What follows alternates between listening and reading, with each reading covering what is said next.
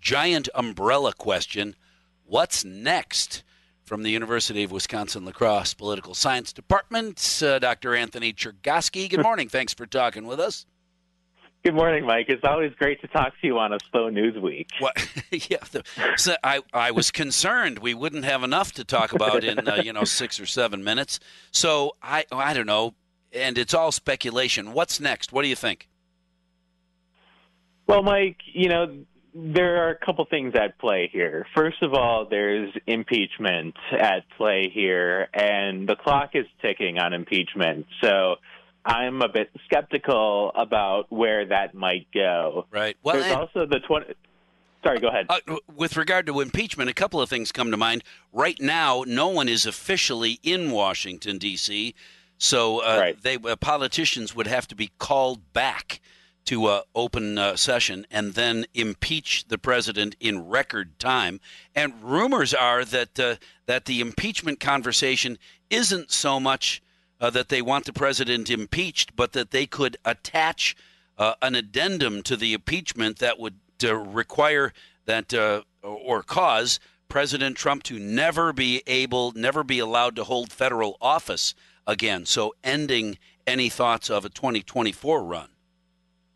Well, that's exactly right, Mike. That would be part of any impeachment proceedings. But I, I just think that it's a lot of people taking politically convenient positions for them. And like you said, there are real practical concerns here. Just like, will Congress have the time to deal with this? Given the fact that we're now less than two weeks in this Trump presidency. And President Trump yesterday acknowledged what we've known for a long time uh, that his presidency is coming to an end. And I, I do think that just the timing pour, pours some cold water on talk about impeachment and the 25th Amendment. I think that, you know, in Washington, there's going to be a lot of trying to run out the clock, so to speak, on this Trump presidency, and just kind of hoping that these last two weeks or so, uh, you know, nothing major happens during these last two weeks. Uh, because I, I, I think that everyone is just kind of, you know, in the mindset that, especially on the Republican side, they're they're kind of on the mindset right now that they just like to keep their head down and get through these next two weeks and then turn the page. Right. Well, and even his staunch supporters are saying to him, and I'm sure they're thinking not just quietly but uh, even out loud, uh, President uh, uh, Don, take a deep breath we, we you got to give it up. We've got to move on because the more you make a big stink, the more people know you are one-minded president, and there won't be the kind of political support you need to get back into the White House in 2024 if you decide to run again. He won't be able to do it all by himself with a, a third party run, the Trump party. Well, I, I think that's absolutely correct, Mike. I mean, at this point, the Trump thinking is about his post presidency and what the next four years look like for him. And in that respect, he has to maintain the support of people within the Republican Party and you have the sense that people within the Republican Party are feeling more and more comfortable inching away from him. You've seen that from people like Ted Cruz, even. And today there was a, a report that Donald Trump actually had a screaming match with the House Minority Leader, uh, Republican Kevin McCarthy, the top Republican in the House of Representatives. So right now, Trump's political standing is perilous and I refer to his standing within his own party when I say that. Sure, sure. So he needs to be thinking about what 2024 holds for him uh, when it comes to just how these next two weeks play out. It's interesting to me, too, because I'm sure that the president has known forever that, uh, uh, that the courts because they made it quite clear very early on will not be calling the presidency. You can bring all the affidavits and I forget what you call that, uh, your briefs uh, to the courts. We will not take up this case because we, the court, depending on the state or the Supreme Court, are not going to be the arbiters of this election. So stop that. And the president either didn't hear it or didn't want to stop. And and uh, so lawyers, uh, Sidney Powell and Others continued to go before uh, various courts who simply said, "You've got uh, you, you look nice in a suit. You've got lots of papers. Uh, they're stapled, and that's awesome. We're not going to look at any of this information. Thank you. Goodbye."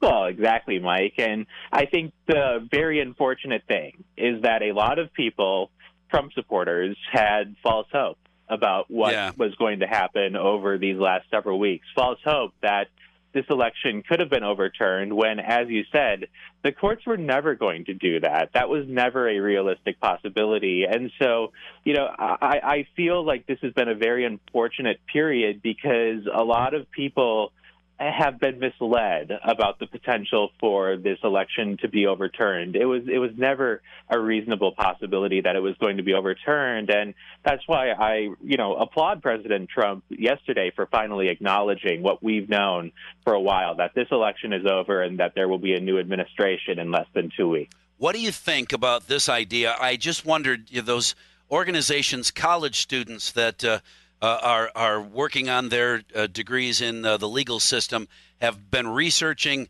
uh, uh, various cases. And here's a man who's been in jail for 33 years, and we did some research and we discovered he's innocent, so he's going to be released. Will there be a group of political scientist students that in 20 years or so will get all this information before them? They'll do some research and say, you know what? Remember way back in 2020?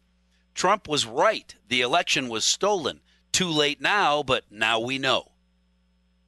Oh, Mike, this is not the end, and and I want to kind of reassure Trump fans by by saying that you know this is not the end as far as looking into the 2020 election results. So you know, people, journalists, uh, historians, scholars are going to continue to closely examine this election. What people were misled about was the potential for the election to be overturned within the last few months. Right. But this election will be studied for many years to come. It'll be real interesting to see how that all comes about after the studies and uh, what did you find, uh, the unbiased reporting when it doesn't matter. In the meantime, do you think the inauguration, you think the next two weeks will be reasonably calm? The inauguration will go off without much of a hitch?